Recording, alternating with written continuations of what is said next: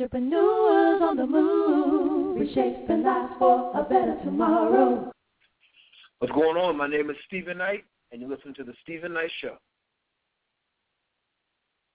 I know we broke your heart, tears rolling down your face. You know I'm coming over to make sure you're okay.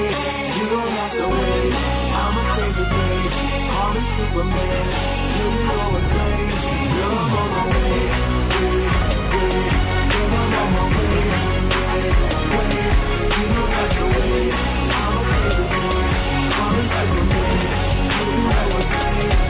I'm on my way. Good evening and welcome to the Steven Knight Show here on EOTM Radio. I want to thank you for joining us again tonight. As always, we'll be discussing the latest in entertainment news, sports, fashion, and movie reviews. Of course, our question of the day. And then tonight we welcome two incredible authors with two amazing and very different stories. Uh, Dr. Jeanette Raymond, who wrote uh, Now Now You Want Me, Now You Don't, and then John Buzzanca, if I pronounce his name correctly, who co-authored the book Not My Daughter. Very interesting story. As always, I want you to call with your questions and comments. The number is 718-664-6543. Again, that's 718-664-6543. You can also join us in chat. There's a link on our Facebook page. I also want to remind you to, to connect with us on social media on Facebook, Twitter, Google+, and of course our, our website, uh, StevenKnightShow.webs.com. So definitely connect with them there. Now, unfortunately, we have some very sad news to report. Many of you already know that uh, comedian Robin Williams died tonight at apparent suicide. Uh, he was 63 years old. And Chris Parker, I know you're on. Uh, do you have any thoughts about this? Yeah, I mean, anytime somebody take their own life, it's definitely a sad, a sad occasion. And um, you know, they said the people who usually make us laugh are the ones who are um normal, usually in in in the you know deepest darkness of their lives. Mhm. So um Yeah. I I certainly uh my condolences and and and, and um and well wishes as far as recovering from this to his family. I know he has some pretty uh young kids and um I certainly hope that they're able to uh find some comfort in his memory. Absolutely, absolutely. Uh, you know, mental illness, and that's what Dr. Drew, he was on CNN, and I was watching it before the show tonight, and he was saying how, you know, most people people have severe depression, it's a mental illness. And so, you know, he, he had um, struggled with addiction, with alcoholism, which he was open about, and um, Mhm. and, and recently went to rehab again. Uh, Dr. Drew seems to think it was more so for the depression, not really the alcoholism. But regardless, um, I, we want to thank him for 40 years of, of great laughs. You know, I know as a kid we used to watch Mrs. Doubtfire all the time. We loved that movie. That movie had us crying. And so, um, you know, all the great work he's done over 40 years. So we definitely uh, are sending our thoughts and prayers to his family and his fans all over the world.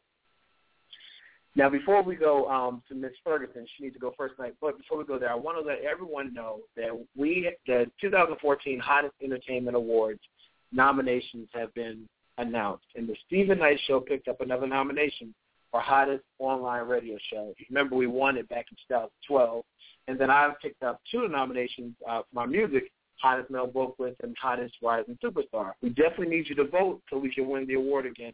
Go to hottest, hottest ATL, I'm sorry, atlhottest.com. There's links on our Facebook page and our website uh, where you can go and it's easy. Just find us under those categories and vote for us. We definitely appreciate you. And shout out to uh, Passkey Entertainment for nominating. Now, Ms. Ferguson, how are you doing tonight? Hi, I'm doing all right. How are you? Pretty good, pretty good. How was your weekend? Uh, I can't complain. Um, you know, I didn't get a chance to go to the malls, but I'm sure I'll get a chance to go this weekend. I know you're depressed. Very, What- yes. You have some good stuff for us tonight?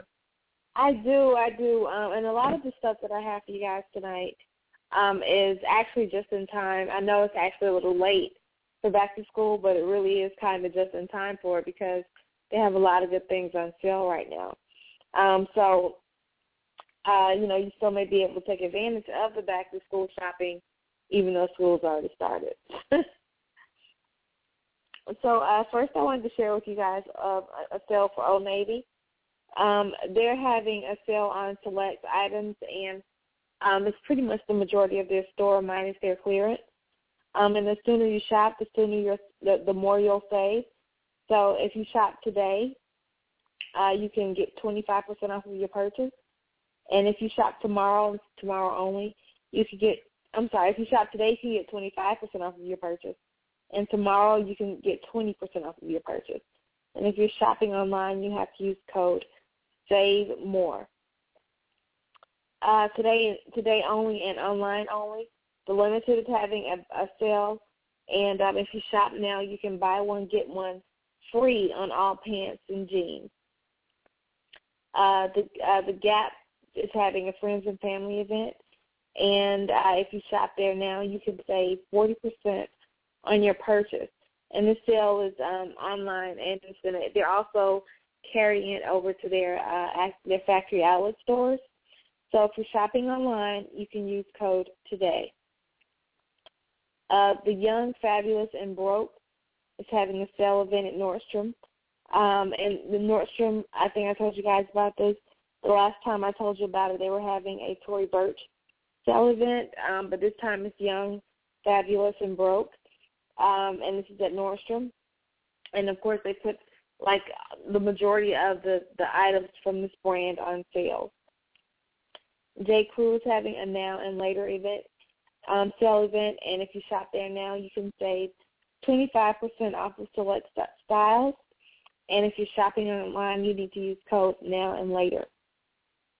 Uh, today only, Express is having a denim sale, and um, if you shop there, today only, um, women's jeans are thirty nine ninety, and men's jeans are just forty nine ninety.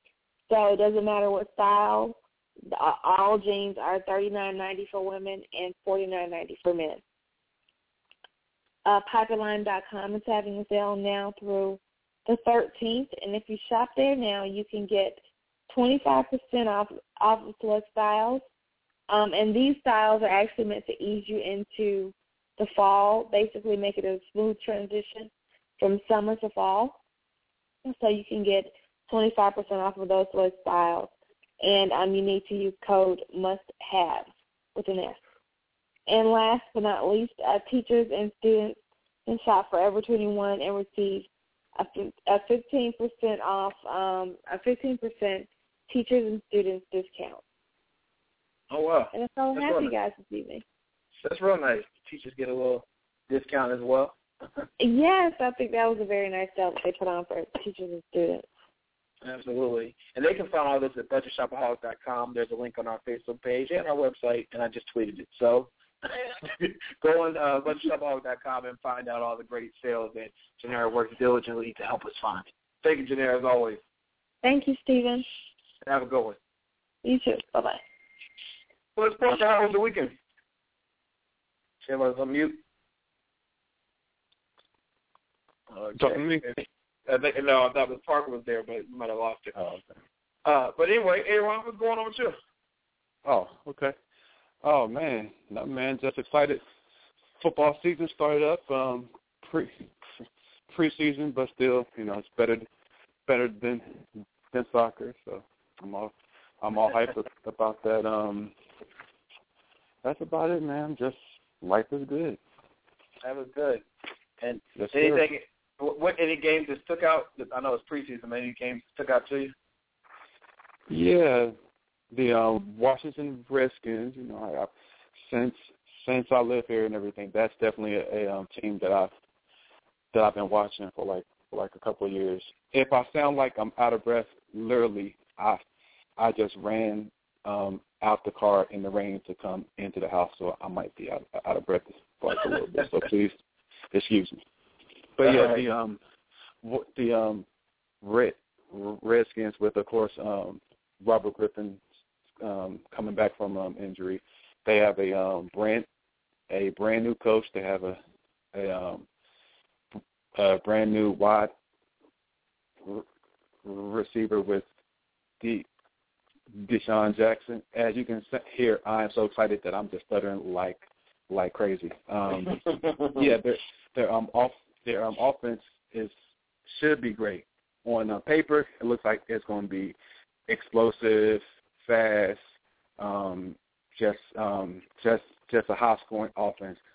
hoping that the defense will match the offense. So Okay. that, Okay. that's always been the um, issue with the Redskins is that their um, defense lets them down year after year after year. So hopefully, fingers crossed, this year will be the year where their um, defense will actually hold up.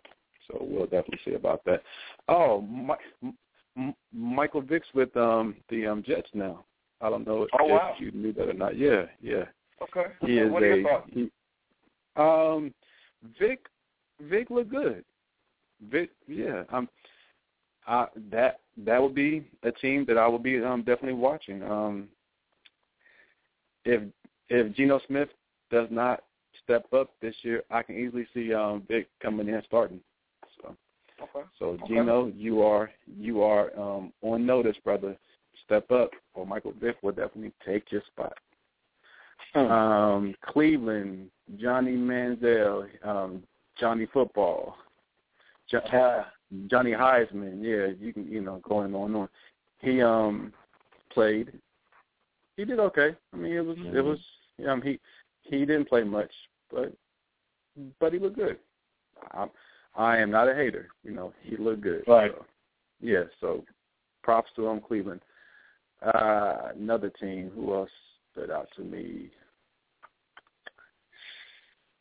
Ah, Jacksonville won. Okay, pretty. All right. Okay. You don't sound so excited. exactly. I mean. okay. Moving on. Let's see who else stood out. Oh, the Houston Texans, man. Ah, they had the uh, number one pick in the draft this year. Their um their uh, number one pick actually played played pretty well. Um, but the team in general sucks, and they did not score a single point in their um opening preseason game. They lost, I think it was thirty-eight to nothing. So Okay.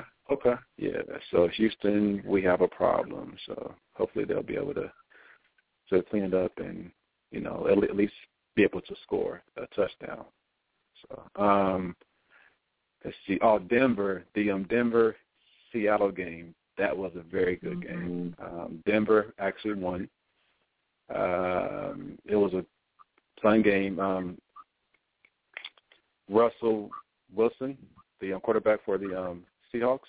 The, I'm Mhm. sorry, the Super Bowl winning quarterback of the Seattle Seahawks. Uh, he actually looked props. good as always. You know, I have to stress that. Yes, yes, yes, yes, Right. yes. He has he he has earned that. He has definitely earned that. Um, they look good.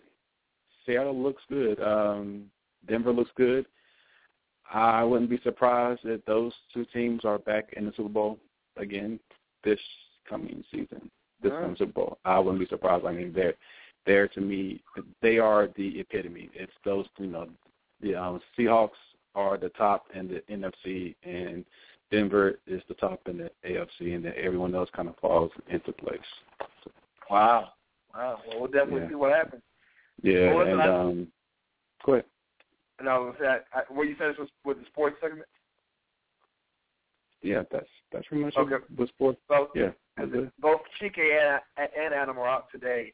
Uh, they both had prior commitments, but I was gonna say I know that you said you saw a movie you want to talk about. You want Oh yeah, yeah. Get on up, man. Get on up. Get on James up. Brown story. Up. Woo-wee. are your thoughts? I enjoyed that movie.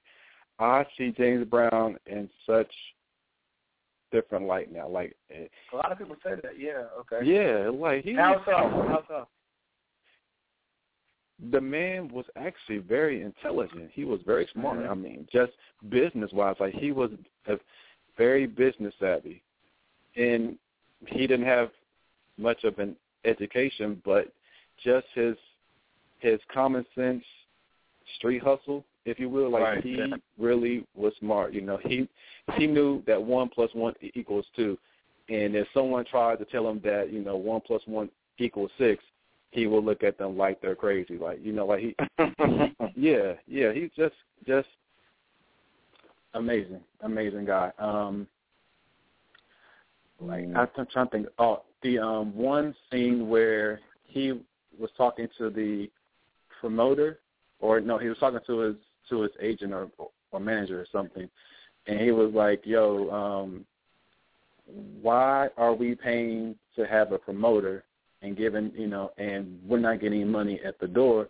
Why don't you know I why don't we um, get people to promote it for us via the like local radio DJs that are like struggling, um, and just pretty much hire our own team to promote for us, and then all the um, revenue that we get for the um, ticket sales goes to us. You know, like we get all the money. Um, they get money.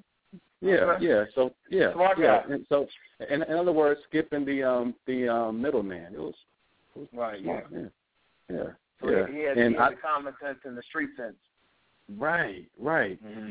and he, I, I I didn't realize that um Mr. Brown um had had a private jet, you know, way back then. Uh-huh. Yeah, Mr. Brown was yeah, he was he was he was on it. Um he had that hair laid out and conked out and I get like I see a lot of I see where a, a lot of entertainers got their got their swag from.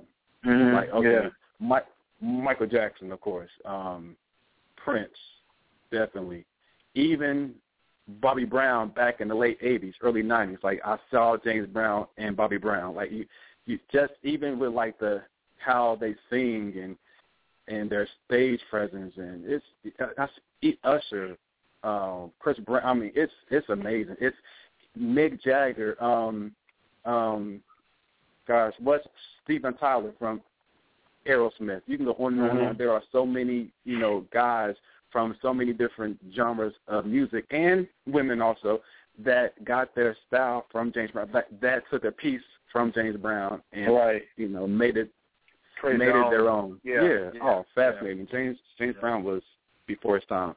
And also wanted wanted to mention also that in the movie they give props to to um Little Richard and that James Brown actually saw L- Little Richard per, per, per, performing and James I think took some of what what he saw from Little Richard and made it his own. So got to give props to to Little Richard also, you know, because you know he feels like he never gets any respect. Well, Little Yeah, Richard, he does. Yeah. Mr. Mr. Richard, they gave you props and respect in this movie. James Brown definitely um saw you as as a um as someone to look up to. So yeah, but yeah, it was it was a great movie. Really, really, really, All right. really, really great movie, and I highly recommend it. So there's my my Chike and Adam moment right there.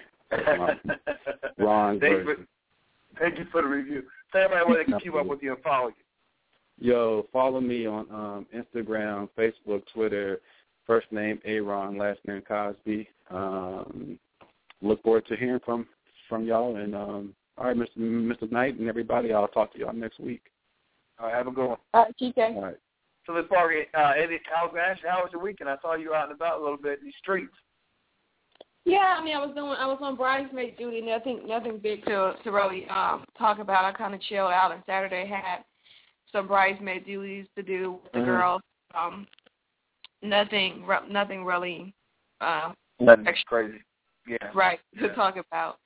But um, I wanted to mention a couple of things that I've uh, seen on on um the news lately. Okay. Um, y'all need to stop. Be careful with these selfies because it's not worth it. I just read two stories in the New York Post.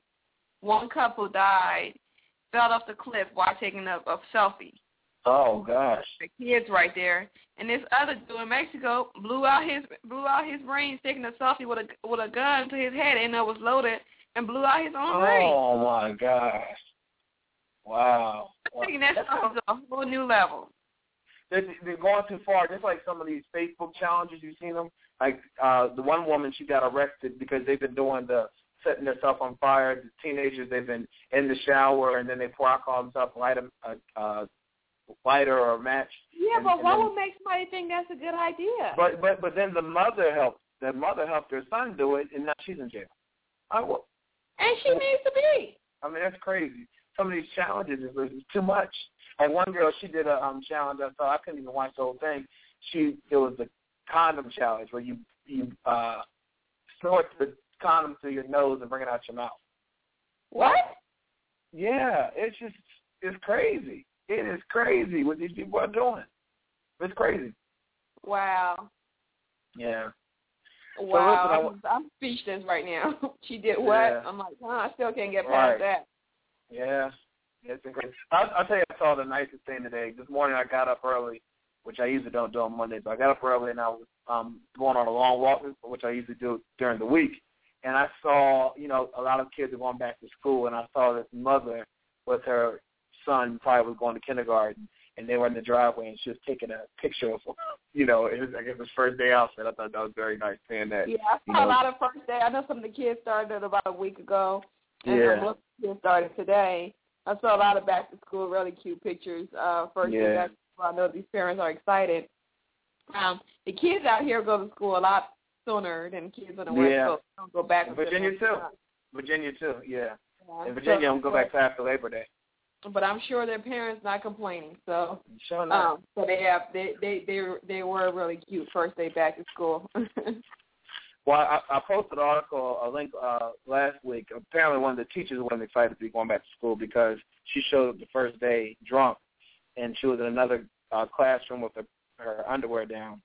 And when they asked her, um, the police officer interviewed her, she did admit to drinking vodka earlier that morning. So, guess she I, I saw I saw that when you posted. I think I read uh, LOL or something. But um, reading the article, it was her first. She was a new teacher. Oh wow! Yeah, so it was her first year. Like it was supposed to be her first day ever teaching. yeah, she said she I don't know mean, about. I mean, not funny. And when I read where it was, it's like in the backwoods of Oklahoma somewhere. I think Yeah. I was thinking to myself, Yeah. they probably just needed somebody in that classroom. They knew she was an alcoholic and a drunk. Because there was no, she looked like she stayed drunk from the pictures yeah, I she saw. was. Yeah, she was real uh, tossed Yeah, up. so I'm pretty sure they, they somebody knew, but I think they just needed needed some teachers that said we we're hard pressed. If you can make it through, come on. But she just couldn't make it through that. She couldn't make it through them eight hours. and show it up drunk. Show it up drunk. I guess you couldn't make it through the first the first hour. Let me ask you. Um, so they're trying to say that uh, Kanye West and Kim Kardashian kind of threw a uh, jab at Beyonce and Jay Z because they took a picture kissing in an elevator. Do you think people are reaching right now? Yes. Yeah, yeah. exactly. They probably Yeah. think about that.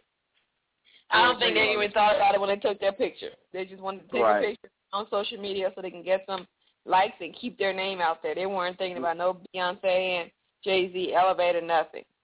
Yeah, yeah.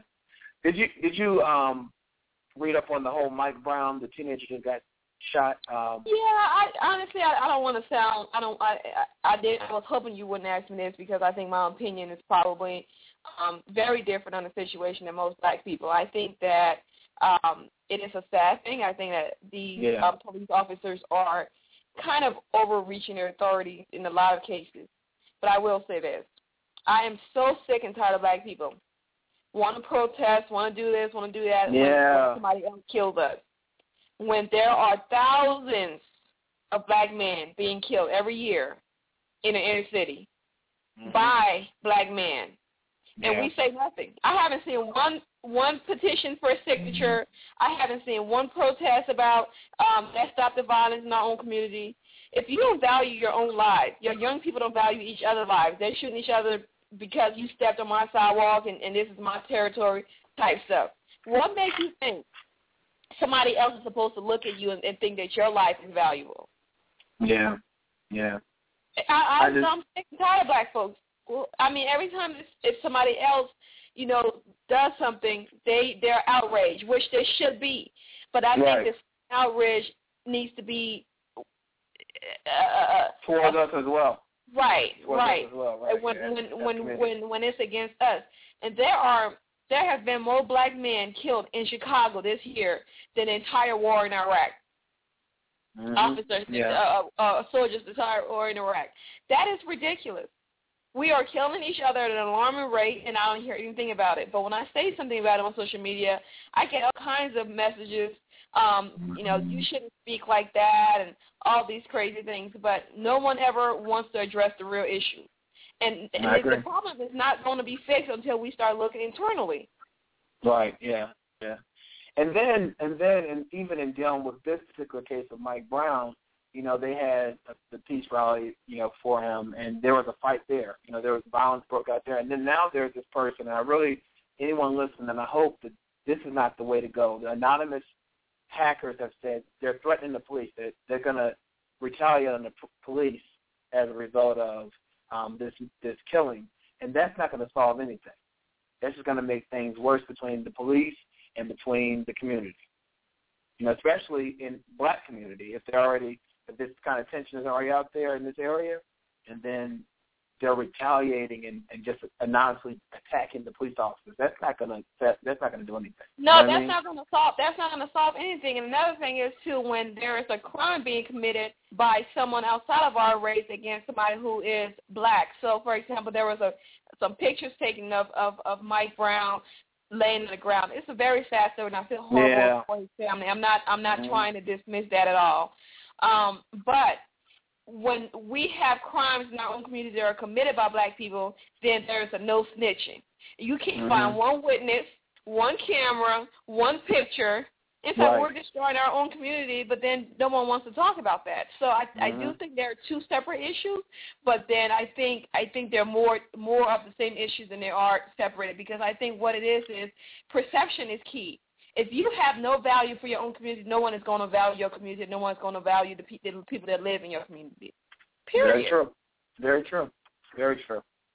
Very true. It's, it's sad, and, and I just really hope that you know we find the point we can pull together as a community. You know, we all need to pull together as a as a as the you know as humankind, but definitely as a as a community because we're hurting our own selves. We're hurting our own selves, and and this retaliation and all this. It's just it's just crazy. It's getting out of Yeah. hand. It's getting Yeah. out of hand.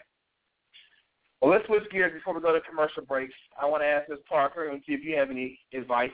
Uh, question of the day. I want everyone to go on Facebook and Twitter and let us know what you think. I don't have no relationship que- uh, advice for nobody. I mean, you be on that relationship thing tough on Facebook with a question today. I have no advice. I'm still trying to figure it out. I'm taking The- advice. The question of the day is, what is the best piece of relation advice you would give someone? Go on Facebook and go on uh, Twitter and let us know what you think. And we'll right back after this. You're listening to the Steven Knight Talk Show on EOTM Radio. You're listening now. You're listening to the Steven Knight Talk Show on EOTM Radio. The Steven Knight Show, Monday nights at 10 p.m. Eastern Standard Time, only on EOTMRadio.com. Welcome back to the Steven Knight Show. I want to remind you that the Steven Knight Show and me, we have all been uh, nominated for the 2014 Hottest Entertainment Awards.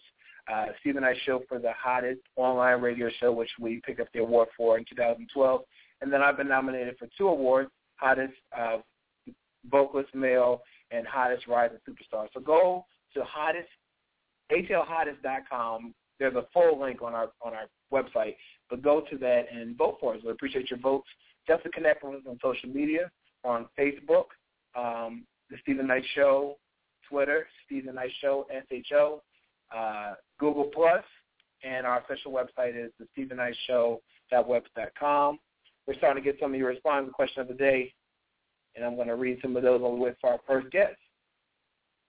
Let's see. Unless our guest is here. She's not here. Okay. So we're going to uh, read some of the questions to answer the question of the day. The question, question of the day was, what, uh, I lost my place. Here we go. What piece of relationship advice would you give someone? All right, well, Frank says, never go to bed mad at one another. Keith, he said, be yourself. Tony said, stop and think about how the other half may feel. Brian said, keep folks out your business. Good advice. Gerald said, put God first. Kenya said, don't hold anything in. Let it be known, even if it hurts. because keeping it in can cause more damage than good, and yes, be yourself. Let's see. Gerald said also said um, being transparent. Will said, don't listen to the advice of other people. Live your life and your significant other and and work things out on your own. Tony said that's smart, Will. Jennifer said, put God first and pray together. Dolores said, don't ignore the red flags. If it doesn't feel right, it probably isn't. And Tori said, when people show you who they are, believe them. Maya Angelou. And then Jay Ferguson said, you're going to fuss, you're going to argue, but if you truly are in love, at the end of the day, no one's going to go anywhere. So if you have any uh, advice you would give, definitely uh, let us know. Go on Facebook and Twitter let us know. Let's see if we have any music queued up while we can play while we're waiting on Dr. Jeanette.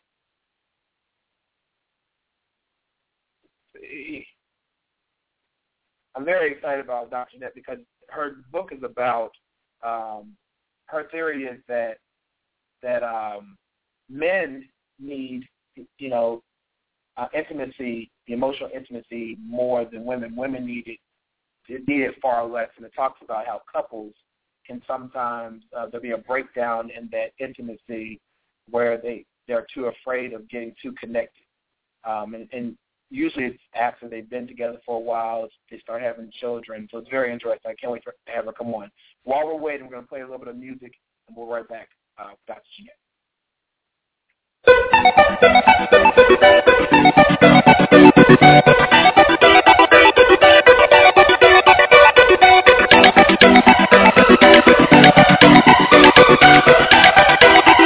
King Richard on the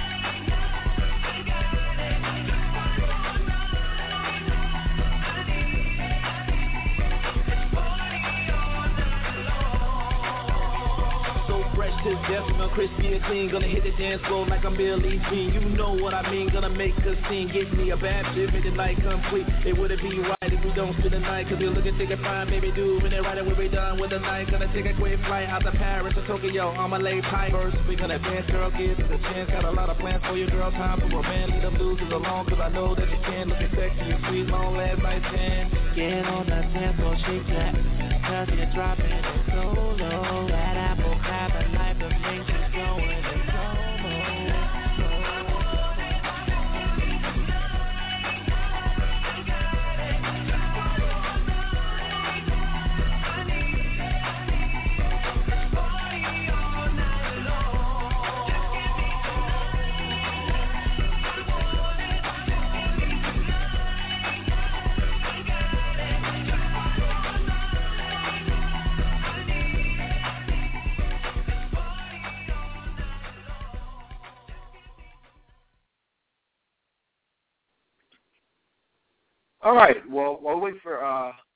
Dr. Jeanette, I'm going to get to our first guest. um, our, our second guest. He's going to be our first guest tonight. His name is John. Buzzanca. Buzzanca. Buzzanca. Thank you so much, Buzzanca. Really, really, I was been trying to get that all day. Okay, Buzzanca, Buzzanca. No, The con- no worries. the controversial topic of assisted reproduction technology is an example of modern biological science being pushed to the ethical limit. This book is being written from the point of the view of the father, at least in the eyes of the court, who contested his obligation to pay child support and disvalue the child that had been legally recognized as his daughter.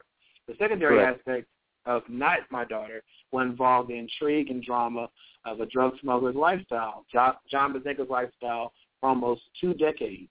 It was the odyssey that took him from small-time drug dealer to organizing a crew that smuggled tons of marijuana by plane from Mexico into California. Please help me welcome one of the authors of Not My Daughter, John Buzzanca. Welcome to the show. Thank you.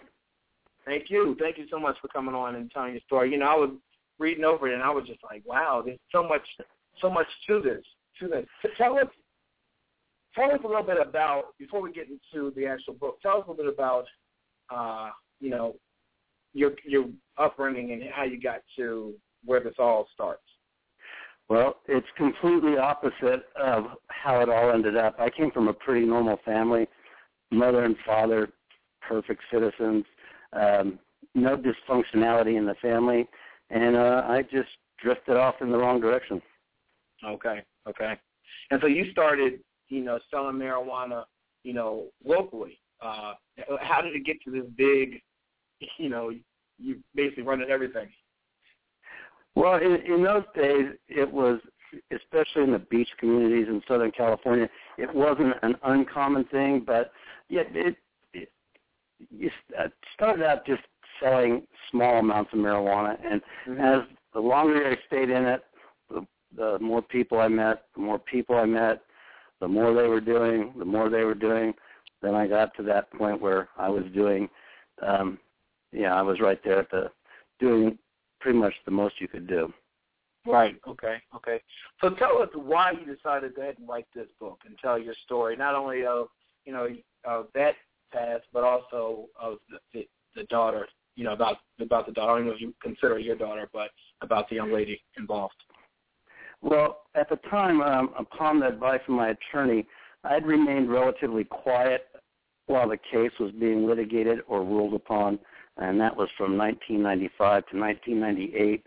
Um, up to that point, everything that is pretty much known was from my former wife's perspective, or what Mhm. appeared in uh, newspapers and magazines. And it was I, I had a, a spot on a 48 hours, and um, it was pretty much me. It it made portrayed me as this guy that was just trying to get out of paying child support, and Right. Yeah. that that wasn't that wasn't the whole that wasn't the deal. I I made my intentions perfectly clear to my um former wife before I signed this thing uh that this wasn't working for me. I was doing this for her because basically I felt sorry for her. I was leaving her. Um and at the same time, the only thing that seemed to matter was naming parents because there at in this case there were five potential parents because there's no biological connection between myself, my wife, there was an egg donor, there was a sperm donor, and there was a surrogate. So there were five potential parents, and um, the court seemed adamant about naming parents, and they never researched our backgrounds or status for uh, being suitable as parents, and they named us parents. And I waited, I intentionally waited until the child support obligation was over before I wrote this book, um, just because I thought that might be the better thing to do. Because I didn't want Right. people to, I didn't want people to think this was just about sour grapes, about me having to pay child support because I paid it. So Right. Yeah. So when, once the court, you know, assigns you the the parent, biological parent, over this child, I mean, what what, what was going through your mind at that time? Because you knew it wasn't yours. Well, I'm sorry. What did what court ruled made that ruling? You know, once they made that ruling that it was indeed your child, what was going on with you at that time? Because you knew that wasn't your child. I, I just kept on. I just kept on uh, pursuing my career at the time. I worked in a law office. I kept pursuing my career and just kept going forward. And paying child support. That's what I was ordered to do. That's what I had to do. So I I I never uh pursued any type of relationship with the child. I didn't think that was fair to the child, nor did I have a desire to. So, and Mhm. I, I made that I made that clear to my former wife that from the time I was walking out the door, and so I, I, I stayed steady to what I had told her, and you know that uh, that hopefully that doesn't seem callous, but that's that's how it was. Right. So who's who's raising the, the daughter? I believe my former wife raised the da- the daughter. the only time I've seen my former wife in the last 18 years is in court. Okay. So you never met the young lady. You never met the, Never the daughter. never met her. No, I have no idea what she looks like. Okay. How do you think your criminal past played a part um, in not wanting to want to have children in the first place? Well, I didn't. I didn't think really my lifestyle was conducive to having a family and having kids around that because it wasn't. It, it wasn't safe. It wasn't. Right. It Yeah. certainly wasn't fair. Um, and I, I had legitimate business. I had a legitimate business. I actually had two legitimate businesses, but uh, the majority of my income was coming from the drug trade, and I uh, one of the business was actually just open just as a front for a, some big deal that fell through. But anyway, so I, I raising a family, starting a family wasn't what was on my mind at the time. My mind was doing what I was doing and staying out of trouble. That's was my Right. mindset. Right. And you just start bringing a child into that would just be chaotic for the child. It wouldn't be a safe place for the child to be. Oh Correct. no, no, Mhm. correct. Yeah. So when did you turn things around and decide to leave the the, the drugs alone? Oh, I, I got arrested in 1991 um, at in New Mexico at, the, at an airport with a, a plane full of marijuana, Mm. and that was that put an abrupt halt to everything. And so at that from that point forward, I had to start over. And um, from that point forward, that's when my former wife seemed to think a child would fix everything. So she thought by you being arrested and having to start over, that have that having that child would Was going to fix help? Was to Yeah, fix that was going to fix that was going to fix our marriage and everything else. Yeah. Okay. So when did, because you you had been in in that business, you know, the the drug world for what two two decades, pretty much, correct? Yeah, yeah, pretty much. Yeah, it was close to it. Yeah, Okay. close to that. And so you you two were together the whole time, your wife? No, no, no, we weren't together the whole time. Um, we were together. We got married in '88, and we were separated in '94. Okay. And I, I okay. yeah, So having a child was in her. She thought it would help save the marriage. I think that I think that was part of her thinking, and I thought she she thought that might keep me there, and yeah, but I, I believe that was part of her thinking. I'm not sure. Okay. Okay. And so how? would, I know you said you felt that your wife used the family law system uh, to get you to pay support um, for her own selfish desires. Can you explain that? Yeah, she, um, my former wife perpetrated fraud on everyone involved in this case, including the surrogate, the surrogacy agency, the courts, and me. Um, she even went so far as to um, steal m- mail from the surrogate's mailbox to prevent her from finding out of our pending divorce. And Wow. I don't, I don't, I don't even know how she got that um, child out of the hospital because she refused to. My name wasn't on the birth certificate. Her name Mhm. wasn't on the birth certificate, and she wouldn't adopt the kid until I was named the father of that kid, which was three years after she walked out of that hospital with the baby.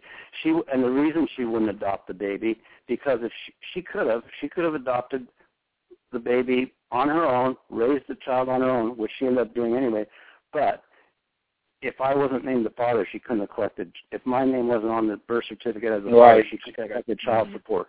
So I mean, and I don't know. I just that that did that left a real bitter taste in my mouth. I know that a lot of times in cases like this, you know, the child, uh, they often maybe they see the birth certificate and they say, okay, this is my father. I'm gonna try to find him.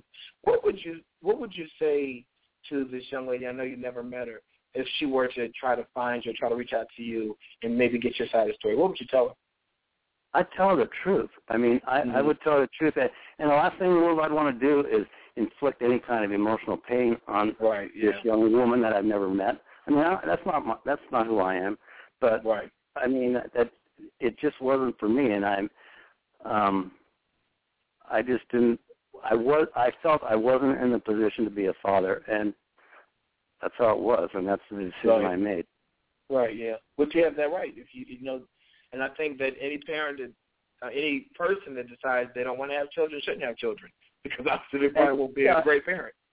And and the thing is, is I could have I could have lowered my monthly child support obligations by pursuing visitation rights, but Mhm. I chose not to do that because I didn't think that would be fair to that child. I didn't. Yeah. Uh, that yeah. that would that, and I know a lot of biological fathers that do that. Yeah. In this case, I'm not the biological father. I had no intention of being the father, so I, I thought I was doing the right thing. And like I said, I paid the support, so and I waited to write this book until afterwards. So Right, right. Because the book came out earlier this year. What do you want people when they to get this book? And there's a link on our website and also on our Facebook page where they can uh, purchase their copy. It's a very intriguing book. What do you want people to take away from when they close that last page? You know, I I think it's funny because on the news tonight there was a a, mess over a surrogacy case, and it, seems to me that that that's it's a crazy industry.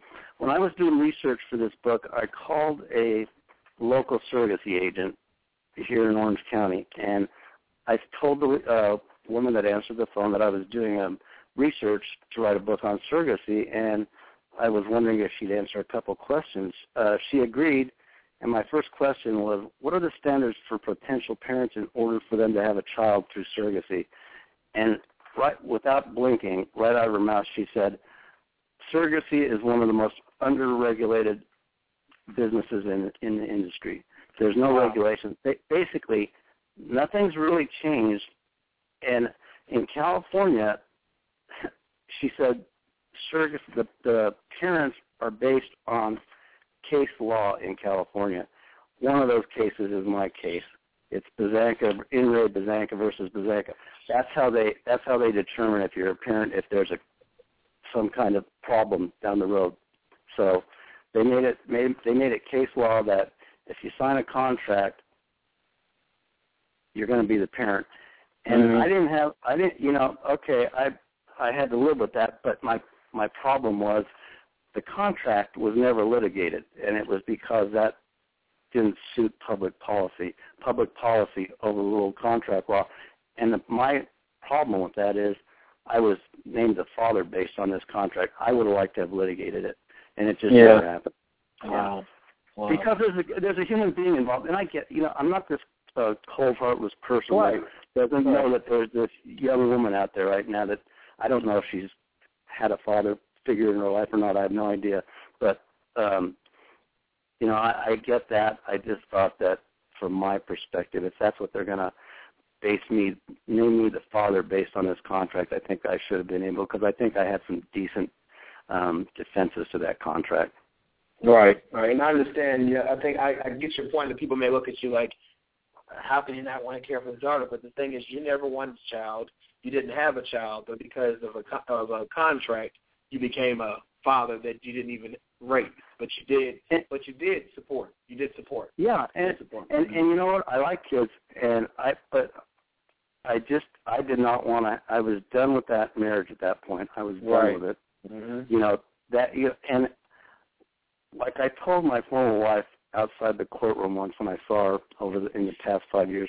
I said, you know, if that was me that wanted this child as bad as you did, and you left me, I would have taken that child, raised the child, and you never would have heard from me again. And that's Mhm. how. But see, she had ulterior motives, and so that's where she was coming from. Wow. Well, John, thank you so much for coming and tell your story um, on the Steven Knight Show. The book is called Not My Daughter, The True Story of a Former Drug Trafficker and a Landmark Surrogacy Case. Thank you so much.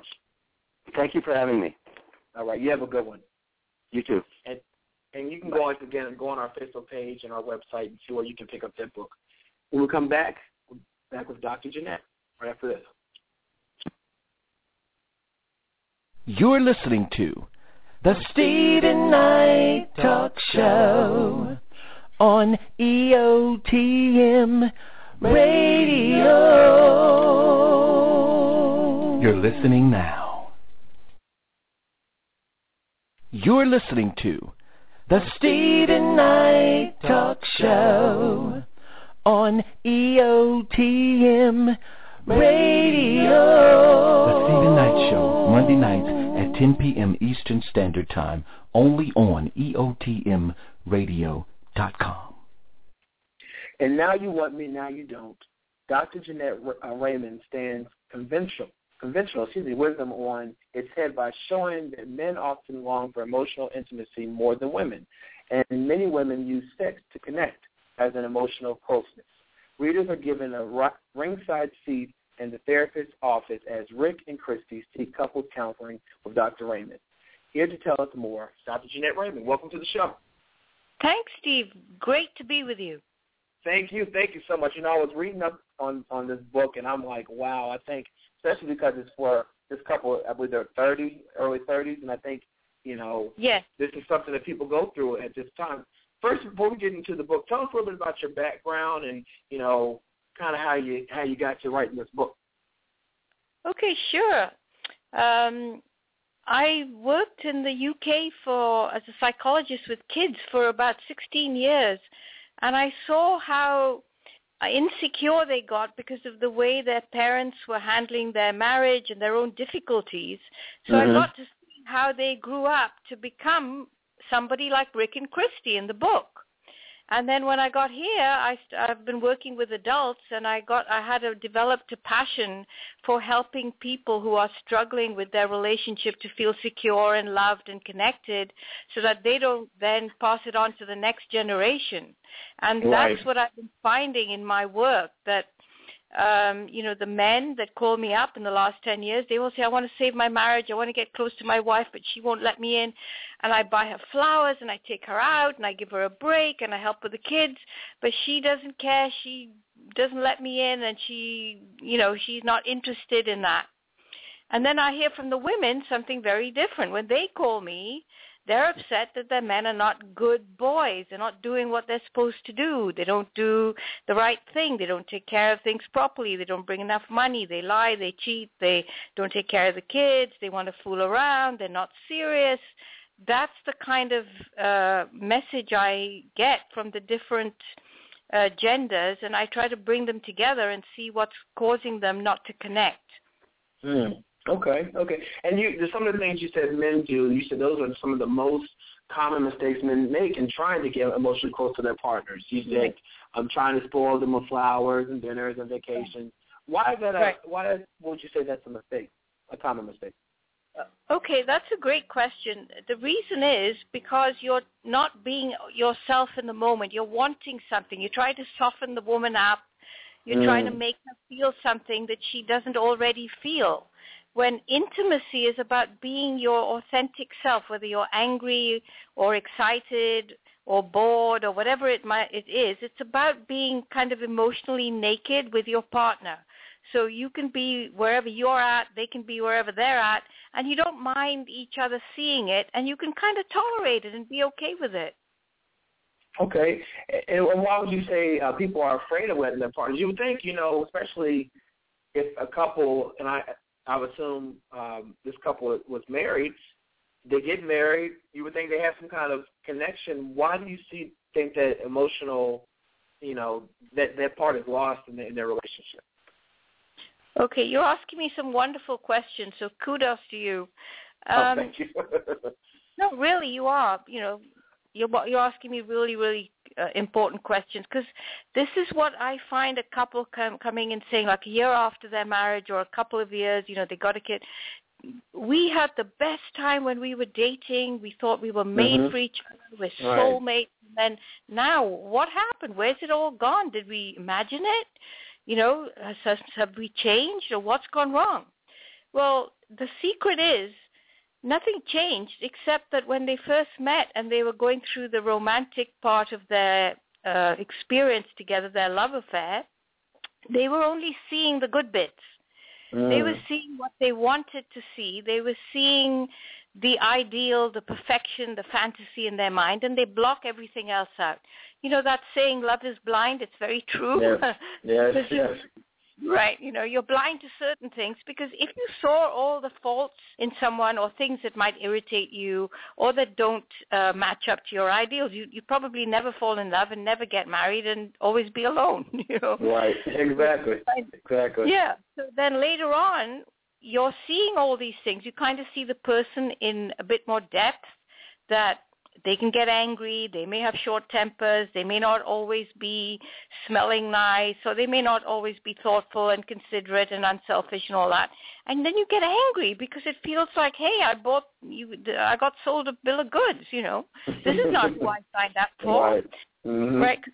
That's what I get all the time from my uh, patients. They tell me, this is not the man I married, or the man said, this is not the woman I married. She was so loving and warm, and she always wanted to know how I felt, and she was always wanting to, to be close, and she, in fact, it was too much. She wanted to know too much about me.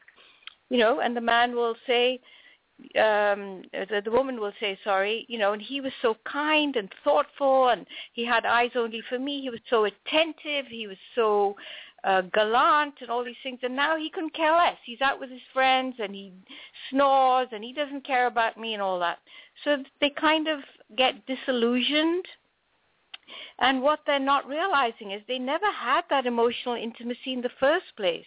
They didn't allow each other to be who they were and be okay with it.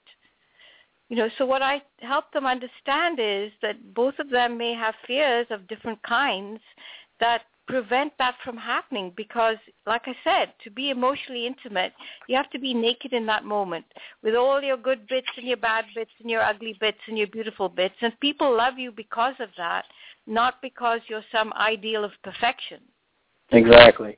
And how do you think a couple, because obviously it seems like, you know, based on this information, that a couple should be emotionally close before marriage. Do you think that can happen, or do you think it does take that time of actually living each other's space and growing together? What, do you- what, do you, what are your thoughts on that?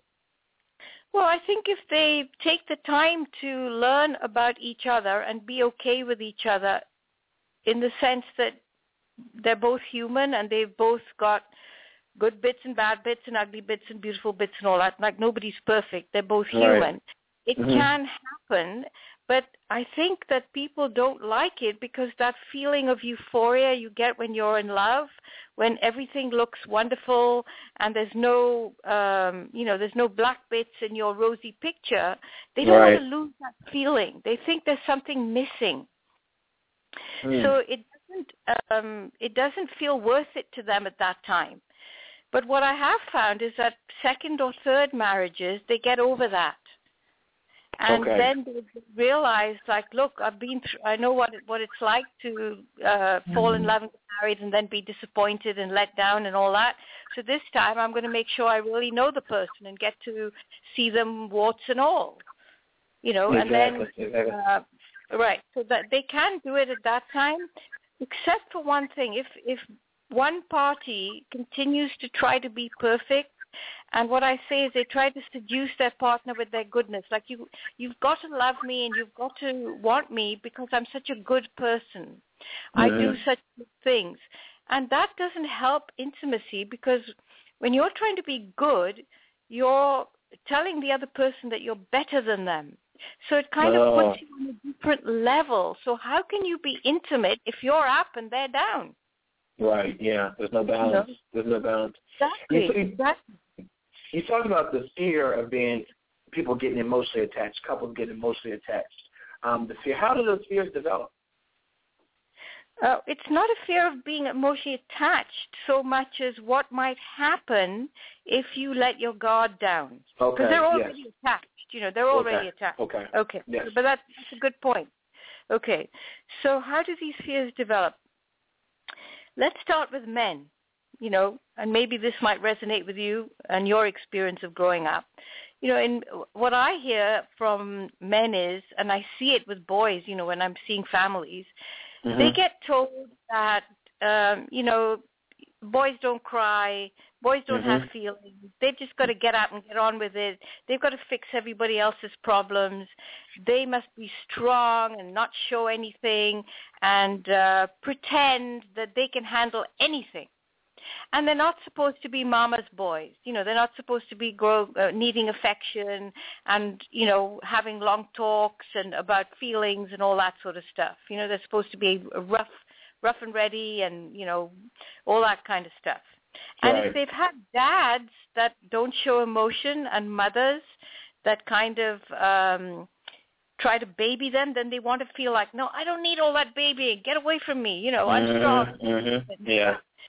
So they kind of hide that part of them that's human and that needs a close connection without feeling weak. It's just part of who we are. We're human beings and we need to be connected and feel close to people so that we can feel stable and secure in our lives. So that's Okay. what happens with boys. You know, and then when they get when they get to be adults and they start a romantic relationship, that part of them that they've kept hidden and buried suddenly comes out. And they say, oh, maybe now I can get that love and affection and that closeness because I don't have to keep it buried anymore. My wife says she wants it. And of course, in the early days in the relationship, she did want it. You know, Right. because that's, what she was looking for. But Mhm. then as soon as he does it, she says, oh, stop being a baby. Right. You know, yeah. stop being Yeah. a child and go mow the lawn or clean the car or whatever, you know? And that So that, it's that hurts the man's ego. Don't you think it hurts Oh, the man's ego? yeah. Yeah. Yeah, and it's very bruising because then he's having the same treatment he did as a kid, and he doesn't. So then he Mm. says, "I'll buy her flowers, or I'll surprise her with a, a new, um, you know, oven or whatever it might, new clothes or something, you know." Right. Yeah. With the woman, it's a little bit of a different story. So when she's a little girl, um, she's sometimes told not to have any emotional needs because her mom needs all the air in the room. And dad must take care of the mom not of the little girl. And if you're Mhm. a really good girl if you're a really really good girl because that's what girls are supposed to be they're supposed to be really good then you have to take care of other people you have to be unselfish you have to put yourself last you have to take care of the men. And by doing that that means you you make them comfortable. And you don't uh, force them to take care of you emotionally other than they can spoil you a little bit, you know, and they can take you out and show their appreciation or you can give them uh, your body sexually, but don't expect them to care about you emotionally. So when the woman grows up and she's buried all these feelings, her natural normal feelings of tenderness and wanting to be close and feel cared for and wanted like we all do, um, she grows up burying all that and she responds to the man who's spoiling her and taking her out and making her feel beautiful and wanting her company and showing her off she like because that's what happened when she was a kid Right. but Yeah. the need to be close is still there but she's terrified that if she shows it if she lets her guard down she's going to be weak he's going to take advantage of her he's going to think she's soft he's going to walk away uh, he'll find somebody else uh maybe there's nothing there maybe um she's go- he's going to feel like uh it's all gooey and messy in there and he's going to go yuck you know not for me Mhm. Mhm. Mhm. this this is what happens and it's really sad So is that why you know w- what you're doing with this book is trying to break you know break down one couple at a time so they get past it so that they don't repeat these same patterns with their children and so that it doesn't become a recidivism type of act, Yeah. uh, ordeal. Yeah. Okay. Okay. So for some people that are listening at home that may not get what you mean because a lot of people when they hear intimacy they, they're thinking cuddling or sex. What do you mean when you say emotional intimacy? When you're having that with your partner, a remote, you know, ro- Yeah. romantic relationships. What does that mean? Well it's not just in romance it could be in any relationship but it's Okay. really about letting your true self be known to you and your partner. So you're not trying to cover it up by having a certain image or pretending to be perfect or pretending to be interested when you're bored.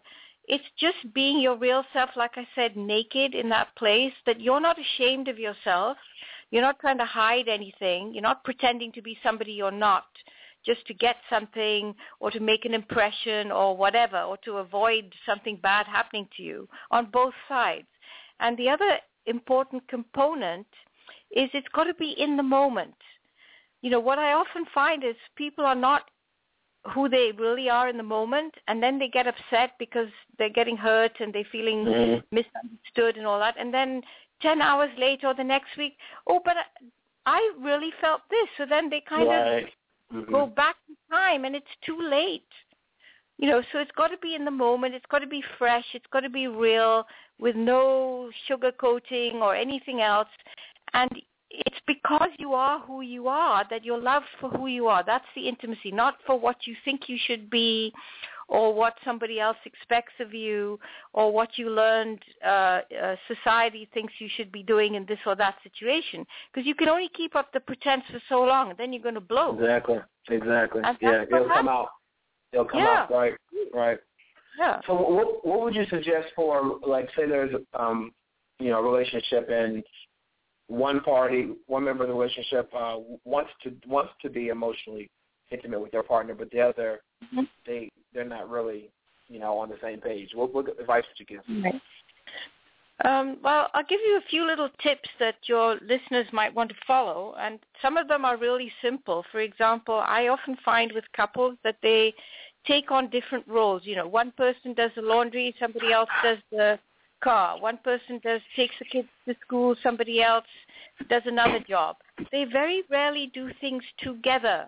Mm. And one of the ways in which you can begin the process of getting close and emotionally comfortable with one another is to do, do a job together. So if you're in the kitchen, you can peel the potatoes and somebody else can make the soup or cut the bread, you know. Mm. And okay. while you're doing that, you're talking, oh, you know, I remember when my dad used to do this. I remember my sister did this or that. And you're sharing a memory, they're sharing a memory, and you kind of build a connection without it being um, you know, something you're trying to force on the other one or trying to create an impression or you're not pretending. And in that moment, you're creating a memory that belongs only to the two of you. It's a moment of togetherness that you never would otherwise have. And that makes you feel safe and secure so that next time your partner comes and wants to be close, you won't be so scared. You know, Mm. you'll remember that good time. You'll remember that moment Mhm. where you tried things and it felt so good. Wow. Wow. Before we go, I want to ask you our question. Our question of the day is: What is the best uh, advice you would give? What kind of relationship advice you would give a couple? What would be yours? Um, a couple who are trying to get this, I say never give up hope. And if you're if you're willing to explore all the hurts of your childhood and uh, kind of take your needs out of the coffin, because this is the one thing that puts obstacles in people's way is I don't need anything. I'm fine. And if I do, Mhm. it means I'm Mhm. weak and I'm bad and I'm ashamed of myself. You know, we need people because that's who we are. We're human beings. We're social animals. And it's not because you can't do anything for yourself or you're a weak or you're a helpless infant. It's because we need connection to feel stable, to feel secure, to feel uh, that we've got our feet on the ground, and then we can live a full life. If you're not Mhm. secure and stable, then you're always trying to, you know, um, be anxious and fix, fix something or change something, or you, you, you're never content. So it's Wow. o- you're not being needy by saying I need a connection. That's the one obstacle. So if you can un take yourself out of that coffin and say it's okay for me to need to be connected with my partner, then you will be, but it also will involve you being open and accepting and tolerant of needs on both ends. It's not about he can have all his needs, but I can't have mine, or vice versa. It's not taking turns, it's doing it together. Quick question, talking about that. So, because you find a lot of people who um, they, in their eyes, they open themselves up to themselves up to you know someone, and then they get hurt, and then they shut down. I'll never do open myself up again. I'll never do that again. What advice Yeah. do you give someone that does that does open themselves up to their partner, but then you know it may not work out, and they get hurt, and then they shut down? How do they open that Yeah. door again? How to open that window? Yeah, that's a great question. First, it's very normal to shut down after you've been hurt like that because you're going to want to protect yourself and regroup. Mm-hmm. But if you remember that the other person's probably feeling exactly the same thing, you're probably not aware of when they reached out to you and you shut down. So the, Right. the thing to remember, and this is a really uh, nice visual image, I call it a rope of connection. So imagine that there's a rope between the two of you. You're holding one end, your partner's holding the other end. Now sometimes that rope will be really tight and you're feeling totally connected and together and the world is your oyster. Another Mhm. time you feel the rope is slack, you know, that your partner's let go of it a little bit so you can't get close and it comes in kind of boomerangs on you. But don't forget, they've still got that thread of the rope at the other end. They're still holding on to you. They haven't let go completely. And if you remember that, you're still connected. They haven't completely shut you out or killed you off. They still need you, but not quite as tight. So it's a question of managing the tightness. Sometimes it'll be very Mm. tight, sometimes a little loose, but the connection will always be there. And it's not always a feel-good one. Sometimes we connect best when we're having the biggest fight of our lives. Mm-hmm. Because Yeah. you're feeling aroused and angry and upset. It means you're connected. You care. That person matters to you. It's not Right, always yeah. warm and fuzzy. Wow. Great advice. Great advice. Thank you so much, Dr. Jeanette Raymond, for coming on the show. The book Oh, is called pleasure. the book is called Now That You Want Me. No, now you want me, now you don't. Fear of intimacy, ten ways to recognize it and ten ways to manage it in your relationships. There's a link on our Facebook page and our website. Thank you so much again, Dr. Raymond, and I mean definitely useful information. I definitely appreciate it. Thank you. And let me just share with you, you've asked me some of the best questions I've had on any interview. Oh, thank you so much. Thank you so Yeah. much. It, it, it, I think it's just something that people they can resonate with. You know, people. You know, Yeah. it was it was funny. We were talking about you know the best relationship advice. People say, I don't know. I'm still trying to figure it out. right. You know, so Right. I definitely appreciate it. Oh, thank have a you. And. I, I, yeah, okay, good luck. Thank you so much. Okay, bye. We'll be right back after this with Steven's playlist. Check out the EOTM Media Group. Yeah, the EOTM Media Group.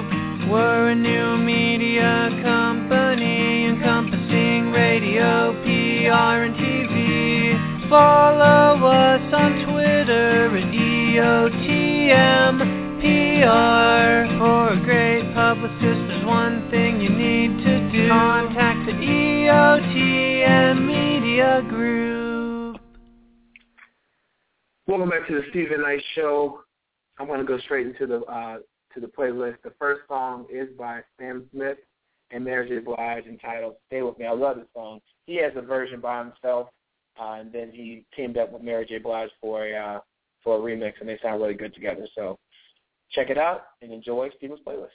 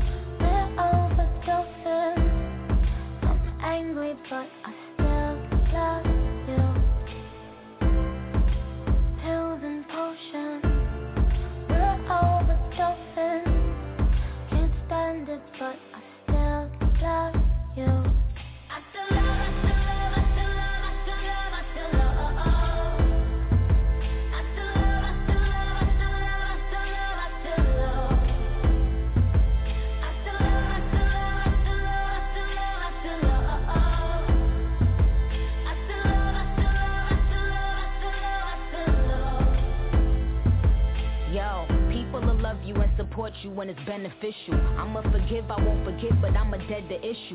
Soon as you out of niggas' lives is when they start to miss you. They see you doing good, now it's kinda hard to dish you. Niggas be sick when they remember all the bad they wished you. Niggas be mad when they can't come and live lavish with you. But, but, but, but I sped off in the Benzie. I see the envy when I'm causing a frenzy. So I pop pills for 'em. Cop cribs in the hills on 'em. Pills and potions overdosing I'm angry but.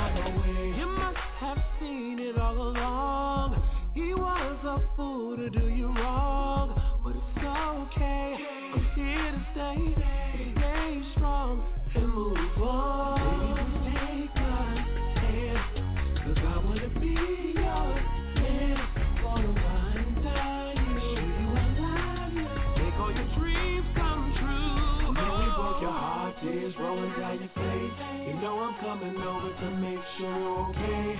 You don't have to wait, I'ma save the day.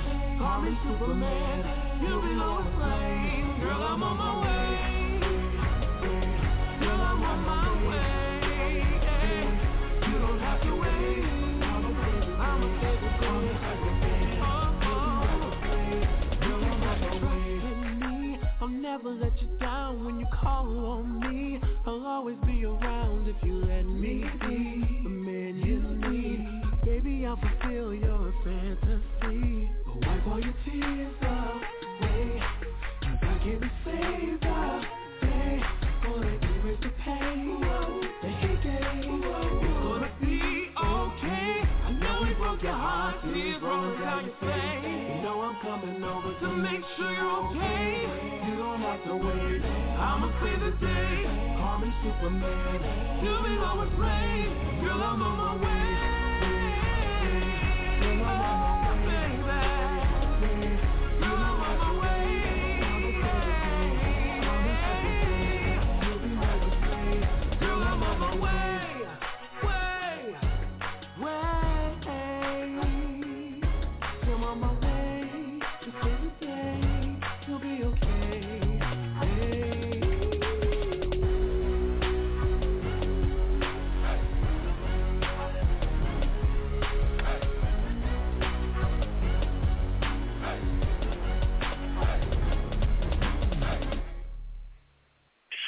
Well, that was our plans for tonight. I want to thank tonight's guests, uh, Dr. Jeanette Raymond and John Buzzanca for definitely coming on and and get their book show. The links on our Facebook page and our website. Definitely two great books you definitely want to read.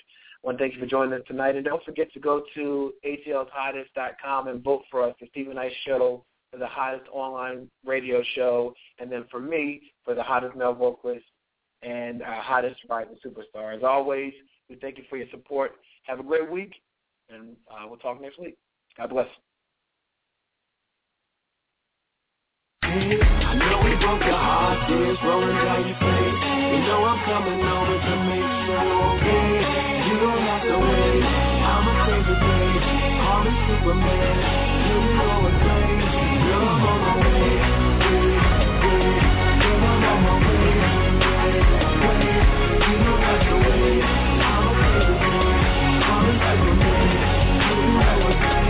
Girl, I'm on my way.